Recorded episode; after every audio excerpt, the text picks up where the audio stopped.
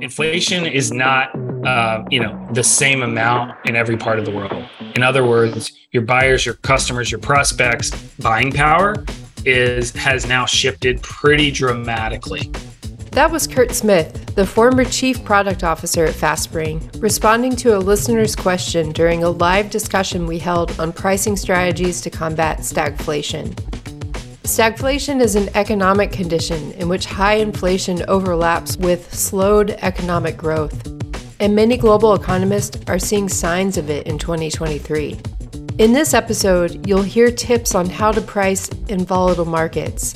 But the conversation also widens to include how to successfully enter new emerging markets. I'm EJ Brown, Senior Content Strategist at FastSpring. We help SaaS and software companies scale around the world and you're listening to the Growth Stage podcast, where we share stories from global SaaS leaders that you can use to inspire new growth strategies in your own business. From the FastSpring side, welcome to Pricing Strategies to Combat Stagflation. Uh, excited to have everyone in attendance today. Uh, I'm going to kick it over to our host, Tony Markov from the FastSpring side of things, to get introduced, uh, and he'll get us rolling here.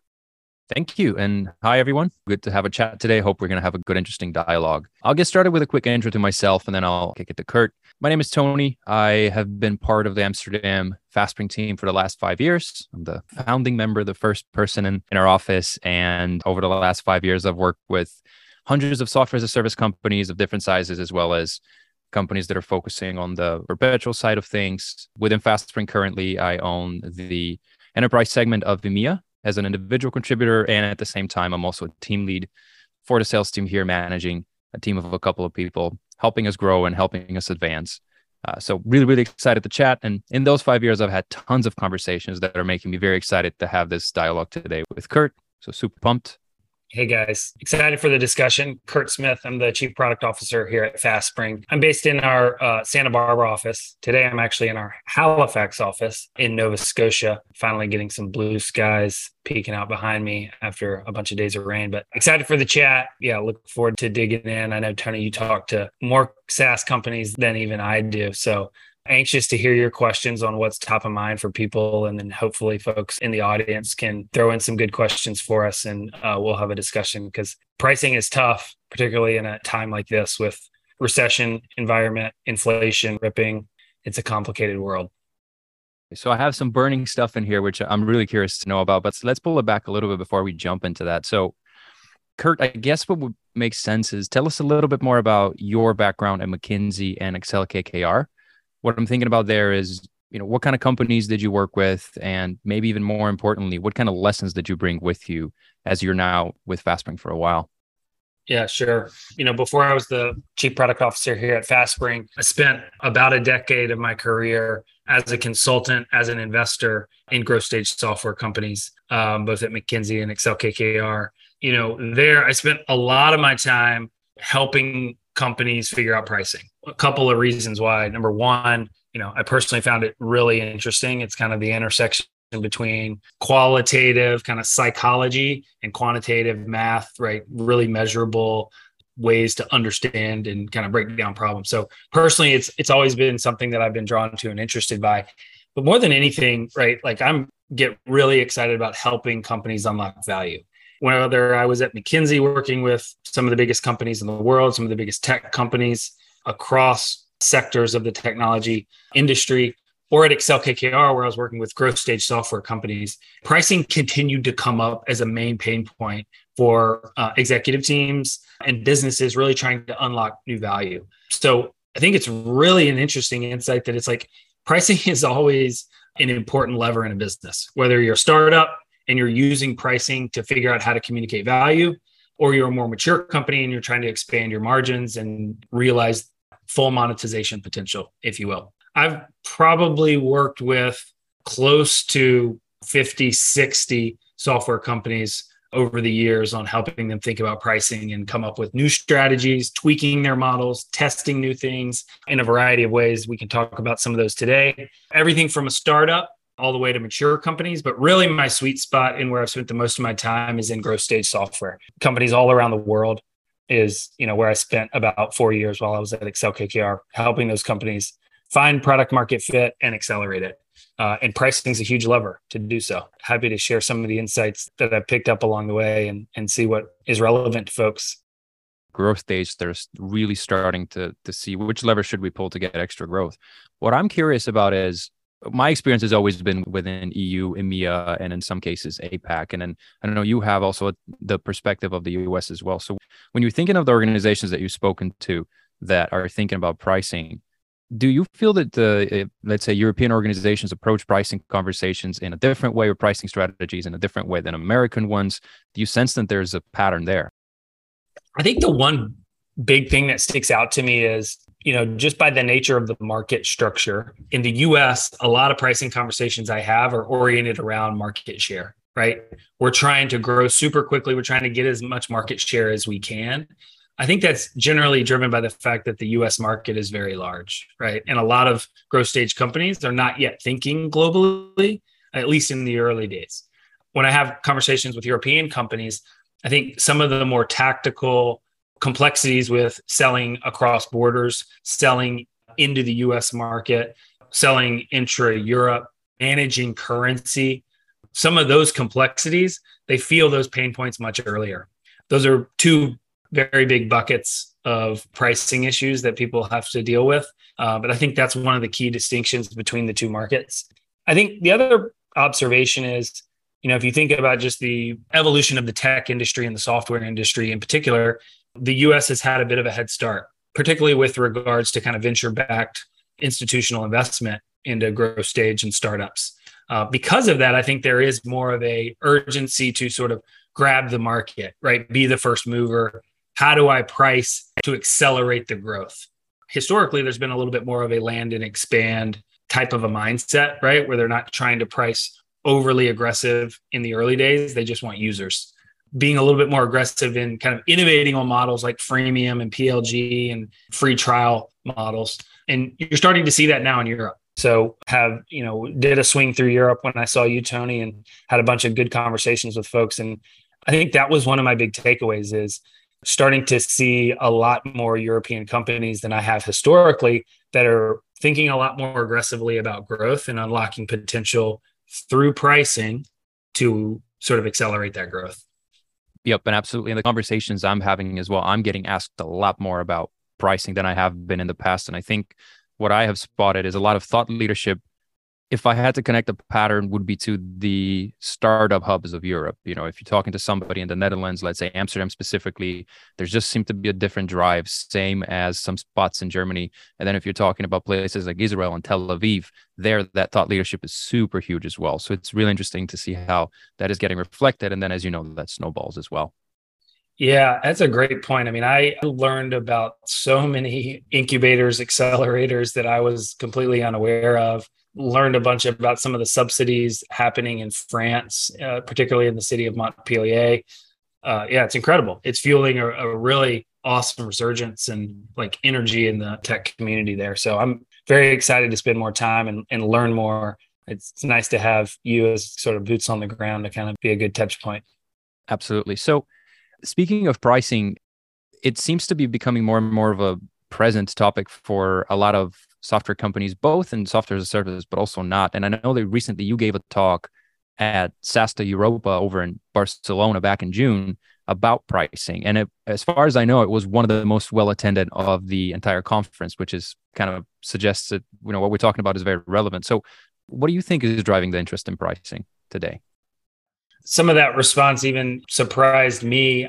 Here's what I think is going on. I mean, I think one is pricing is really complicated it's particularly complicated in SaaS and software because we have very few limitations, right? When you learn about pricing in business school, you know, or in an academic setting, they teach you, okay, understand your costs, understand the willingness to pay, and price somewhere in between. When you're selling toothpaste, generally speaking, that range is not very big, right? So pricing is generally not that complicated to figure out.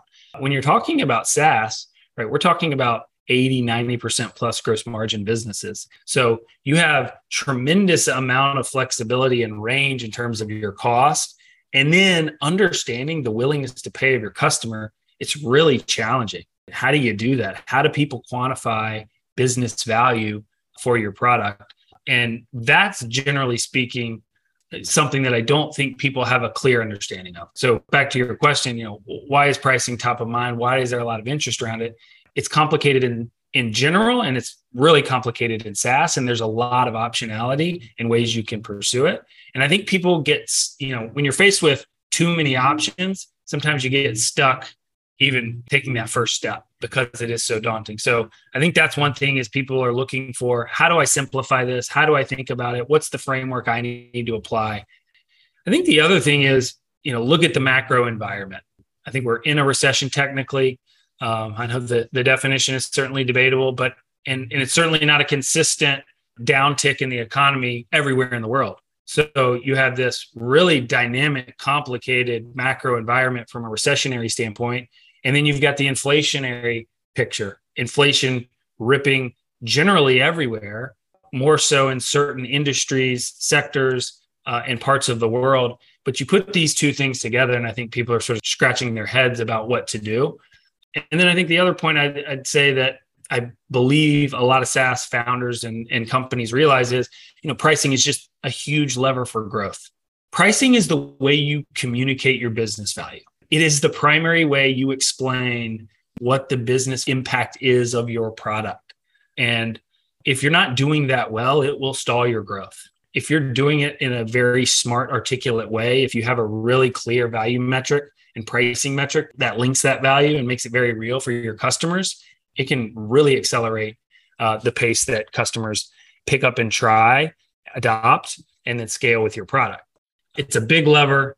The macro environment's super complicated, and solving this problem and figuring out how to do it optimally is it's daunting. And so I think people are looking for some guidance, and hopefully we can share a few things today that give people some ideas on how to carry this back to their businesses and, and make good use of it thing that I faced is the mentality of a lot of early stage organizations is we'll think about USD, we'll think about Euro, we'll think about a couple of currencies, and the rest they'll sort themselves out. And mm-hmm. that shows um, a mentality towards those currencies and therefore countries and therefore regions, which they're they're kind of missing out on that level of mental energy you're spending towards it. So when you think of good examples and also maybe bad practices on approaching successful pricing strategy, what would one of each be? So I think, you know, one of the biggest mistakes that I see people making is sort of jumping steps. And what I mean by that is there's a lot of pricing best practices out there. There's a lot of pricing models people can read about consumption based, usage based. And sometimes it's hard to know based on your stage what you should be solving for and what aspect of pricing you should be thinking about. So I think one of the best examples of this is people obsessing over uh, the price level of their product. Should it be 19.99 a month? Should be you know 29.99 a month? And in a lot of cases, you're not really ready to dial that in because let me be very clear. The very first thing you need to be doing uh, when you think about pricing is making sure that your pricing model is an effective communication device for business value. Full stop. How do you do that? The best way to do that is coming up with the right value metric or pricing metric. What is your pricing model based on? Is it per seats, per gigabytes, per API calls? What's the what's the billing frequency? Is it per month, per quarter, et cetera? All these things have a massive impact on how your prospects understand and interpret the value of your product. In many cases, people haven't dialed that in just right. And so that's where I really encourage people to obsess over in the early days once you feel like you've gotten that right and you start to build and scale your business, you really need to be focused on the objective of your pricing model and more generally, just your overall growth strategy. Are you kind of racing to capture market share? Are you trying to sort of increase profitability and expand your margins? There's a variety of objectives that are going to have really important implications on how you think about your pricing. And so those two things are the, the place that people need to start. So I would just encourage folks don't get too obsessed with dialing in the finer details of your pricing model until you're really clear about some of the bigger fundamental aspects of what your business value is and how it maps to your pricing model. Yeah, and going from there. I mean, you, have to build it on a on a very solid base as well. But I think yeah. value and, and communicating it through through pricing is something that's gonna that's gonna speak to a lot of folks. Now, uh, typically the, the moment where where I take over conversations and, and you also sometimes looped in is once they've nailed down a base pricing that that makes sense. And one conversation we've been having with a lot of organizations is what are some pricing strategies that companies can apply in order to break into markets which are either a economically growing maybe five years ago they weren't really interesting but now things are changing or just volatile from a couple different standpoints so to give an example say you're a canva or miro or evernote and you're trying to break into latin america or eastern europe or even you know asia pacific so what kinds of new market or customer segmentation aspects should companies consider to find new opportunities in volatile markets or emerging markets as well? So, two things there that I would sort of split apart, but ultimately they're based on the same premise of really being clear about the objective of, and the business strategy. First, you need to understand the end market that you are targeting, right? Is it a global sort of what I would call a horizontal market, meaning Canva would be a good example of that. You know, they're selling to users across every type of industry, big companies, small companies. There's not a lot of sort of focus in who their ideal customer is, right? Very large, what we would call horizontal market. In that case, they have such a large market that they need to capture share. They need to get massive amounts of users, extracting a lot of profit from every individual user for them, especially in the early days, is basically irrelevant because you're trying to get stickiness, you're trying to get customer loyalty, you're trying to get market share, and you're trying to grow super, super quickly. The second piece is understanding is it a low velocity or a high velocity model? In a high velocity model, generally speaking, in more B2B context, you're likely going after a more vertically oriented uh, vertical what I mean by that is, you know, you're targeting a certain industry, a certain sector, and there the addressable market might be a little bit smaller. So you have to be really thoughtful about ultimately you have to have a plan to extract a decent amount of margin per customer. And that doesn't mean you necessarily have to price super aggressively when you initially win a prospect. You could sort of land and expand if you have plans to build a product portfolio and sell more products to that customer, right? You can sort of expand your margin that way. But I think the broader point here is giving you a few examples like be really thoughtful about the structure of the end market that you're selling into, and then sort of start to back into how can I design a pricing model that's going to achieve this objective? You know, am I in a big horizontal market or am I in a relatively constrained vertical market where I need to be thinking about, you know, the profit margin per customer in the near to medium term. Whereas in a horizontal market, generally speaking, it's basically infinite, right? So you can think about just getting to velocity faster, right? And so how can you price to increase velocity? What are the kind of the freemium and PLG type motions where you can just crank velocity and then ultimately that, that scale will produce the business results that you want? Uh, I think is a really important one. Other kind of innovative models that I think are really interesting. And some of them to me kind of come off as a little bit buzzword because I think some of the principles come back to these fundamentals that we're talking about. But you look at things like consumption based and usage based. I think these things are these are really smart models. Why? Because a lot of these software products today, they're creating new categories, right? Look at a Miro. Miro is generally my guess is very rarely displacing an existing product. So you are not only like educating somebody on this new sort of concept, and if it's a business, you're saying, "Hey, this needs to be a chunk of your spend because it's going to unlock this business value." They also sell, I'm sure, to individuals, you know, who are using it, and so you're creating this category and so they don't really understand what the business value is, very likely at the onset. They might be interested and curious, and they may resonate with the pain point you're helping them solve, but they don't really have an existing budget to spend on that tool. Miro is probably acquiring customers. It's the first time they're spending money on a digital whiteboard. And so, if that's the case, pricing at a very low level and then being smart about, okay, how can I increase my revenue per customer as this scales. And so, in a B2B context, can you start by giving away trials or selling to one division of a company and then hopefully have that product sort of grow naturally as the company expands, potentially expanding the usage into other departments of that, you know, of that customer. That's where things like, and it doesn't have to be just per seat, although I'm a big fan of the per seat model because it's very easy for people to just quickly estimate how much it will cost and then how much it will scale. But usage based and consumption based can be really slick tools to effectively create new categories. And in a lot of these product categories, you're really at the early days, you're struggling to find that product market fit.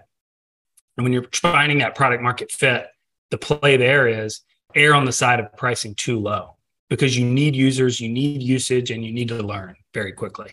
And so that's where I, I see some of these more kind of creative models being really effective. We're in the early days, in my view, of the SaaS industry broadly. It's really cool, all, all these new product categories being created. But when you're creating a new category, you know, it's hard to get people to buy in. Some of these creative pricing models allow you to, you know, land and start with a customer at a lower price point, but then expand over time and kind of generate the revenue that way, which I'm a big fan of. My mind is buying power and eh, or economic buying power of markets. So specifically, Europe is a very interesting one in the sense it's not really homogenized. It might be the euro currency in, in a lot of countries, but the buying power between Bulgaria, where I'm coming from, which is using, you know, Lev, and then the buying power of Germany is entirely different. So, what is your view on tailoring pricing to the buying power of a market in order to penetrate that market better and maybe having higher prices in France where people have money and having lower prices in Bulgaria or some other great market like Poland where uh, we don't make as much. So what's your view on that? You know, it's one of one of my favorite things of about getting to work with you, Tony, and, and when we get to work with a customer on something is like just learning about the you know dynamism in the European market in a lot of the international you know SaaS companies that we work with. Like you say, a lot of these end markets are very different. So make sure you understand which markets you want to target, what their buying power is. This kind of goes back to the macro point around the economic uncertainty is variable across the world. Really understand that if you're targeting certain pockets, and ideally you are, and also just the inflationary environment. You know, the other aspect of what you're talking about, which is just buying power, generally can be considered through the lens of currency. That is a really clever way. I mean, there's a lot of ways to make sure that your price levels are at an appropriate point for the end markets that you're targeting and that you can differentiate to make it more palatable. Ultimately, the words that I use to describe that is the willingness to pay of customers in different markets. By the way, it's not always just geographic markets where the willingness to pay will vary. It could be different kind of personas or archetypes where that willingness to pay can vary. So there's other ways to sort of differentiate your pricing to effectively get more share. But it's a really clever way. And so on the geographic side, if you're selling across, you know, multiple countries, you know, you can differentiate your pricing by currency, which is a clever way to to sort of set levels that are higher or lower based on the buying power of that particular end market. There's other ways to do it if you're selling online in a more of a B2C self-service motion where people are buying straight off of your website. You can differentiate your pricing by IP address. So there's ways to sort of differentiate based on that buying power. It's an important consideration. And I think every single time I look at the opportunity size of differentiating and A B testing the incremental share, every single time I've done that, um, it's exceeded the expectations. So I do think it's one of those things where you don't want to do this in the first year of your company's business, very likely. But as you start to get more mature, as you're looking for new ways to unlock growth, right? This is one of those things that's pretty, I think, uncommon, and it's it's not obvious that the buying power and then saying, oh, you know what, I can price 10% higher in this market, and I need to price 10% lower in this market because the buying power the currency environment, whatever it is, the things that can do to your conversion rates and your customer acquisition can be pretty meaningful. You can get very real growth impact from managing this on a regular basis, right? And that's the other piece is it's not something that is best managed ad hoc. You want to set up the infrastructure to be able to evaluate this on like a quarterly even monthly in some cases if your business is at scale uh, basis so that you're constantly kind of tweaking and optimizing these things. I think it's a i think it's a really important play people can use. Yep absolutely and that's something i've been geeking over the last five years a lot I, it's, it's one of my favorites that's why i'm asking it i think one of the first examples i picked up from it was evernote evernote is one of the first ones that went out and did the research and did the studying of various european mm-hmm. markets to figure out what are you willing to pay they had massive dividends from both reducing and increasing price in those markets. They're one very good example for the people listening. For somebody you want to study how they do things, they're they're very interesting there. Now, once you set up your base price, you're communicating value through it. Maybe you're playing around with certain, you know, willingness to pay and other strategies, different pricing models. What is your view on different ways to test pricing within various markets or uh, within various yeah. models? What what are some best things you've seen there? So, I mean, I think the first point to make on testing your pricing is like clearly I'm a huge fan. I think it's very important. Pricing is one of those things where your pricing is never perfect. It's a never ending journey. It's just kind of consistently trying to seek a better outcome, is the way to think about it. And how you do that. And by the way, it's because your market is consistently evolving right? Your product is evolving, your customers are evolving, your market's evolving, your competitors are evolving. Nothing is static in this world. So you have to consistently have signal on what's going on and how you can tweak things to make it better if you want to continue to improve and keep up or outpace your competition and capture more share and continue to grow. So that's the foundation of why testing and just generally iteration is so important. A couple of points. Make sure you understand very clearly your sales velocity, which is generally tied to, you know, if you're B2B, higher price point, probably have a lower sales velocity than something that's more B2C, self service, lower uh, price point, higher velocity. The strategies on testing differ company to company, product to product, market to market. And just in that very simple kind of binary example, let's think about B2B higher price point, slower sales velocity it's very unlikely that you're going to be able to run some type of statistically significant A B test. You're probably just not going to have the sample to go out and run something. So, what should you be doing? Well, you should make sure that you're running sort of qualitative tests around how you're communicating your pricing. Like, that's the first thing to take away is like, if you're in more of a B2B sales led motion, make sure that you have that talk track and your sales team is armed with a pricing model that clearly allows them to communicate there's a fair trade here between monetary, financial, economic value and business value. And that communication device is the pricing model. Test ways to communicate that, test ways and even value metrics to use, and test ways to help your customers quickly and simply understand the total cost to them so they can budget for it, so they can forecast the increases as they grow. All of these things really, really matter.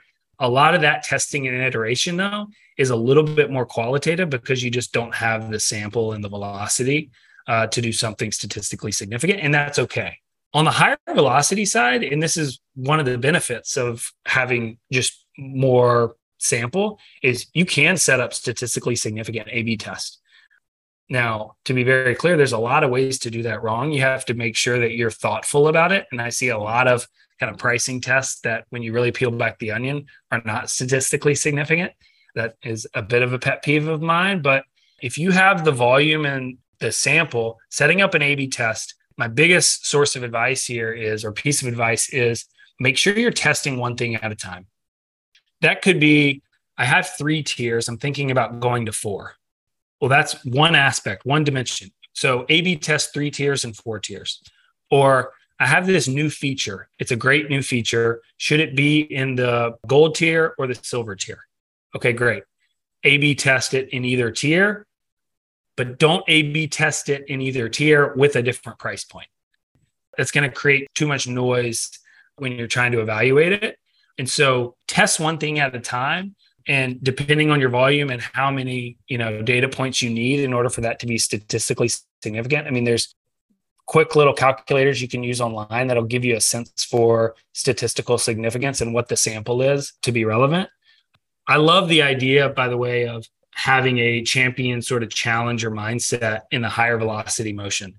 So if you've got a three tier model, have a group of folks that come together every every so often and brainstorm and hypothesize like what is our best idea of one change we could make to have an impact. Stack rank that list and start at the top and go test one thing a quarter. Add that feature to a different tier. Go from three tiers to two tiers. Increase a price increase the price 20% and look what that does to the overall impact. Those are some of the things that the best companies that I see do. And then, you know, it's always great for me to see companies that I've worked with and I look back after a few quarters and they've evolved their model even more. And so just continue to iterate, continue to tweak it. That's the way to get better consistently. And that's the that's the way to continue to unlock growth. Yep. And uh, you and I both know within FastSpring, the companies that we've seen kind of hit the ground running and grow the most in 12 to 24 months are the ones that I was talking about. And they were just on and on and on about A B tests and testing and iterating. I really second what you say there that within those organizations, there's always, I call them the fire and ice people. So the fire person is the one that just wants to throw out ideas and challenge and approve. And then the ice person is the one making sure that the methodology is correct. And when you have those two, that kind of leads to to a lot of growth. Yeah. So on that, one topic I wanted to pick your brain on because I, I, saw the news come through about a month was in the market, Slack increased its pricing for the first time in nearly 10 years. Yeah. Right. Mm-hmm. And ironically, I was doing my best not to slack you about it, just to keep the question fresh for this. I've done a little bit more research on it because I got curious, and and this price increase seems to be coming after Google announced last March that its cloud offering will also be priced higher starting this October. And then um, Microsoft as well last year already announced there's going to be significant increase into the SaaS line. So Slack really isn't alone in this. So from their standpoint, from what I read, uh, this price increase is all based around value, right? Our product has been getting better. We're going to increase the prices. There is no specific mention around this change coming now because of inflation. With inflation expected to reach, I think at this point, it's nearly 10% in the US and UK this year, and it's not very dissimilar in Europe. What is your view on what may be driving Slack's price adjustment here?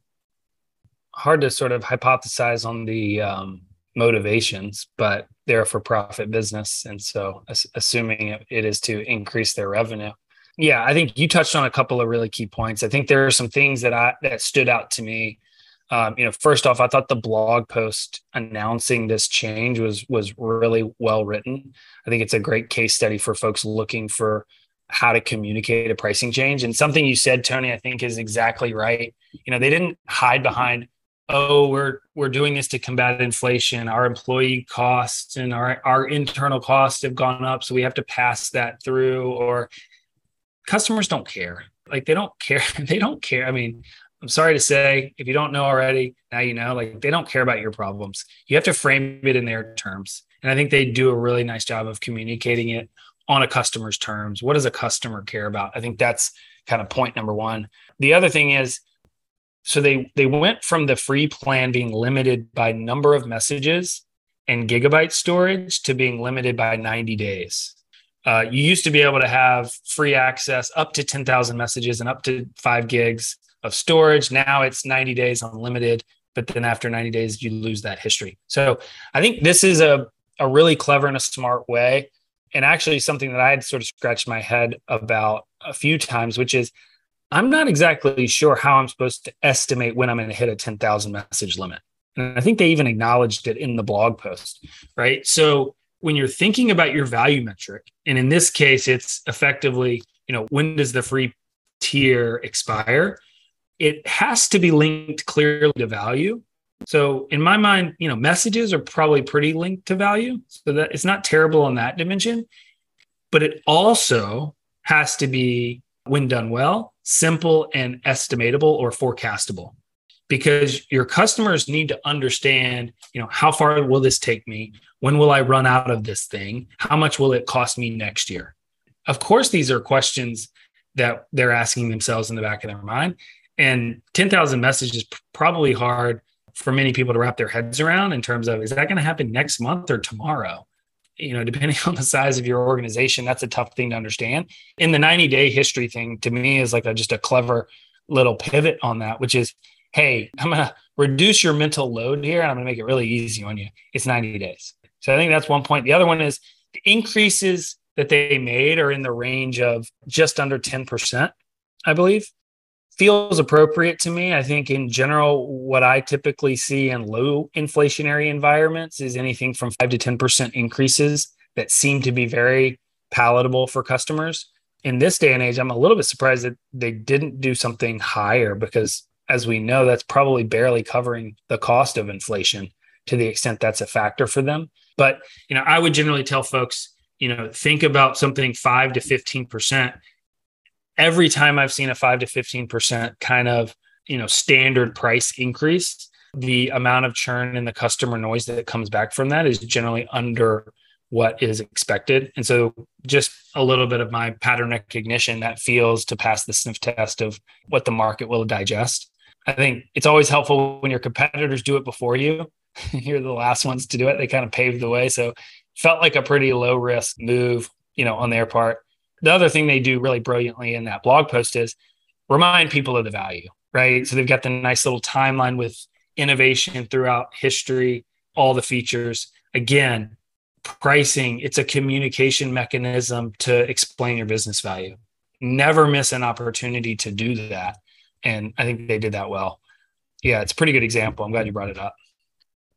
Slack is is becoming more and more interesting as something to study as well. But since their acquisition by Salesforce, I think they reported their numbers recently and they're just smashing it, which is again part of it is is that thought leadership which is coming through. Yeah. On the inflation piece, and this is this is kind of my last question, and I'll I'll kick it off to to Matt. Yeah. Uh, how would you advise an organization these days to to bake inflation into their pricing and to approach this situation that we're all these organizations are in right now? Yeah, it's a good question. There's a few things that f- people should be thinking about. First is we touched on it a little bit, but how are you pricing differently across industries, sectors, or geographic markets?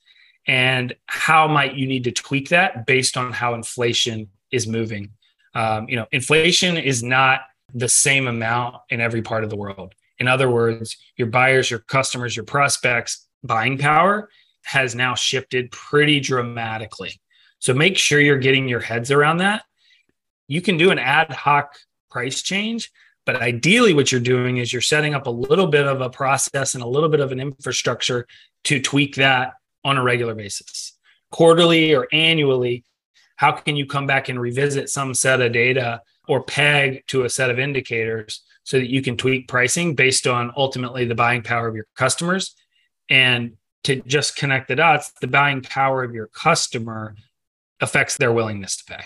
And that's ultimately what you're trying to do when you figure out pricing level, right? How high, low, the number exactly that you're pricing. So there's, you know, certain industries, oil and gas, for example, where where inflation has moved a lot more dramatically than other industries. And so make if you're selling into those industries as more of a in more of a B2B context, make sure you understand those dynamics in more of a B2C high velocity context, you might be selling more globally, country level, currency level, uh, setting pricing, you know, is really important to protect your kind of growth profile.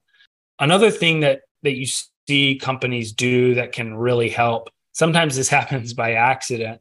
Can you base your pricing model? Consider if you can base your pricing model and your and your pricing metric around something that is naturally inherently inflation protected this is something where if you're pricing based on a percentage of your customers revenue or a percentage of something or tagged you know attached to something where when your customers you know volume increases because of inflation you get that natural lift. That is really you know one of the most clever and the easiest ways to make sure that you're you know you're protected there. Consider that i think is is definitely something to to think through and the other thing that people do is they add some type of inflation adjusted surcharge. You see this in airlines, Uber adds a fuel sur- surcharge, right? As these kind of unique increases in your costs go up, if your customer has a clear understanding for, hey, you do have very high cost to deliver this service, which is not always the case in software. I get it. This might not be a, a relevant point for many people, but it is something to think about if you do have some hard costs that have increased or your customer. Not to contradict the earlier statement that I mentioned around Slack, which is in general, though, your customers have a hard time caring about your own cost. So be careful with that one.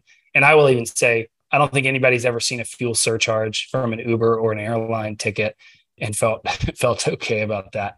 But in certain cases, it's it's essential for survival, right? That's what the the Delta CEO would says on an earnings call. It's like if we didn't do this, you know, how much of that I believe I'm not sure, but that's what they're saying. They're saying this is, you know, this is existential for us, right? These these types of cost. And in that case, people want the product. So they suck it up this is super super valuable i mean you know me i, I can keep going for another hour easily but uh, i like to kick it off to matt uh, to get some maybe some questions from the folks that are listening yeah, absolutely. Thank you, Tony. And I got to say, there's a lot of chatter going on in the global SaaS leaders community on our side. And you must have had a, a, little sense of, of what people were talking about, Tony, because there were a lot of questions around inflation specifically, but specifically how to test those. And, and I think you both did a, a good job answering those. I, I do want to hit on two, though, that maybe offer a little bit more insight or, or a chance for Kurt to expand. So, related to how inflation impacts different markets and this goes back to you know the, the inflationary topic. So related to how inflation impacts different markets or in industries differently what does that look like practically kurt? Um, are you talking about pricing products differently related to the volatility of those markets they serve or something else entirely? Yeah good question. So again just to use b2b versus b2c or low velocity, high velocity as an example. Every product and market is going to be slightly different. So make sure you think about those unique aspects. But I'll just use those two examples as a way to think through how this could vary. In a B2B sales led or lower velocity model, you know, you're generally pricing or setting prices on a per deal basis. It's a little bit easier to say, okay, I know this customer is in this industry that's been hit really hard with inflation or has benefited from inflation, right? If you're selling into oil and gas, you've got a B2B software that oil and gas companies use. Wow, you've got probably a pretty solid budget to sell into. Other industries might be struggling a little bit more. So, in that case, very explicitly, I would sit down with your sales team. I would think about how to how to set up look, we're now not discounting past this point, or we're actually just increasing all new deals 10%. What's the new pricing floor? And setting that potentially by industry by industry, country by country. And one of those inputs will have to be inflation. Again, you're just trying to understand buying power and the impact of inflation on that buying power and willingness to pay. On a higher velocity model, this is where you need to instrument it. You do need a little bit of infrastructure to be able to say, hey, when this prospect comes in, you know, from this IP address, or when they look at my pricing page based, you know, from this IP address or in this currency, yeah, I'm actually going to show them a higher or a lower price based on sort of the analysis that I've done and my belief about their willingness to pay. Um, so very tactically, you want to price differently for different prospects to do this really well. And then ultimately, you do want to test your way into those right levels, depending on how much velocity and sample you have, like we discussed. But that's the way the best companies in the world are doing it. That's great. And I think it leads into this last question too. And it, it, I can't tell if it's coming from potentially a FastSpring user or someone in the market, but speaking about iterative pricing or testing, you know, how does FastSpring's platform support this or, or even a merchant of record mentality support the ability to price globally. Yeah. Tony, make sure I don't leave something out here. But I mean, I think just conceptually, the the model that FastSpring deploys for customers is we're going to give you the full infrastructure to price and do checkout everywhere in the world. So because we host your pricing, we can localize that pricing based on IP address, based on currency. We can localize that pricing through our API on your marketing page. We can also localize in the checkout. One of the real benefits and the unlocks in using a platform like ours is you have a, a single source of truth for your pricing. And so some of what I've talked about today can be a little bit tough to manage because you've got you've got a spreadsheet that helps you understand how should I set price levels Then you've got a developer who's going to code that into a web developer that's going to code that into their marketing page. Then you've got somebody else controlling the product catalog that spits out a Stripe or PayPal. And so you've got like four or five different systems. and you might have an ERP or an accounting system where you got to reconcile this stuff. You might have four or five different systems. If you wanted to say, oh, wow, I can increase price to my oil and gas clients or to my customers in a certain geography, I can increase that price 10% or I want to decrease that price 10% to see what it does to conversion rates. So quite simply, we've got the tools to to localize price based on currency, location of the prospect. Yes, uh, a lot of people do. We can do things like price beautification. A lot of those tactical tools we've got sort of baked in, which is nice. But I think the bigger unlock is more conceptual around having a single source of truth. You got to make a change one place and all of a sudden that gets permeated across all of your channels. And by the way, if you're doing B2B and B2C, you have a sales led motion and a self serve online checkout, same place, right? Single source of truth there. What did I miss, Tony, that you see people benefiting from? No, you nailed it. To me, it bleeds into also testing it's incredibly difficult to test if you have an ecosystem of a Frankenstein solution in to do this because there's too many involvements from too many departments just to do a test, just to make a change. And so many times you and I are talking to companies that are either doing it very limited way or they're doing the old school subdomain US, EU, AU, and all those kinds of things. So mm-hmm. relate to a point that you had in the beginning, it shocks companies, it, it freezes companies as thought to do this because as soon as you start trying to think about oh what could we do? and get excited about it then you think about the project internally you have to start to make that change and that typically means getting your devs and engineers out of product and into this testing thing and nine times out of ten companies are, go- are going to prioritize product which then kills your testing capabilities. And fastspring removes that piece. You can test very easily and freely without having to think about involving too many people into this process. Great point. Yeah that's great. We we appreciate it, and, and I got to say, community was was great today. Great chatter and, and questions coming in from that side. I, I, think that wraps it up from the questions I've seen. So we appreciate everyone for attending. Tony and Kurt, thanks for your expertise and insights. We appreciate the time. Thanks, Matt. Good to be with you guys. Thanks, everyone. See ya. Bye bye.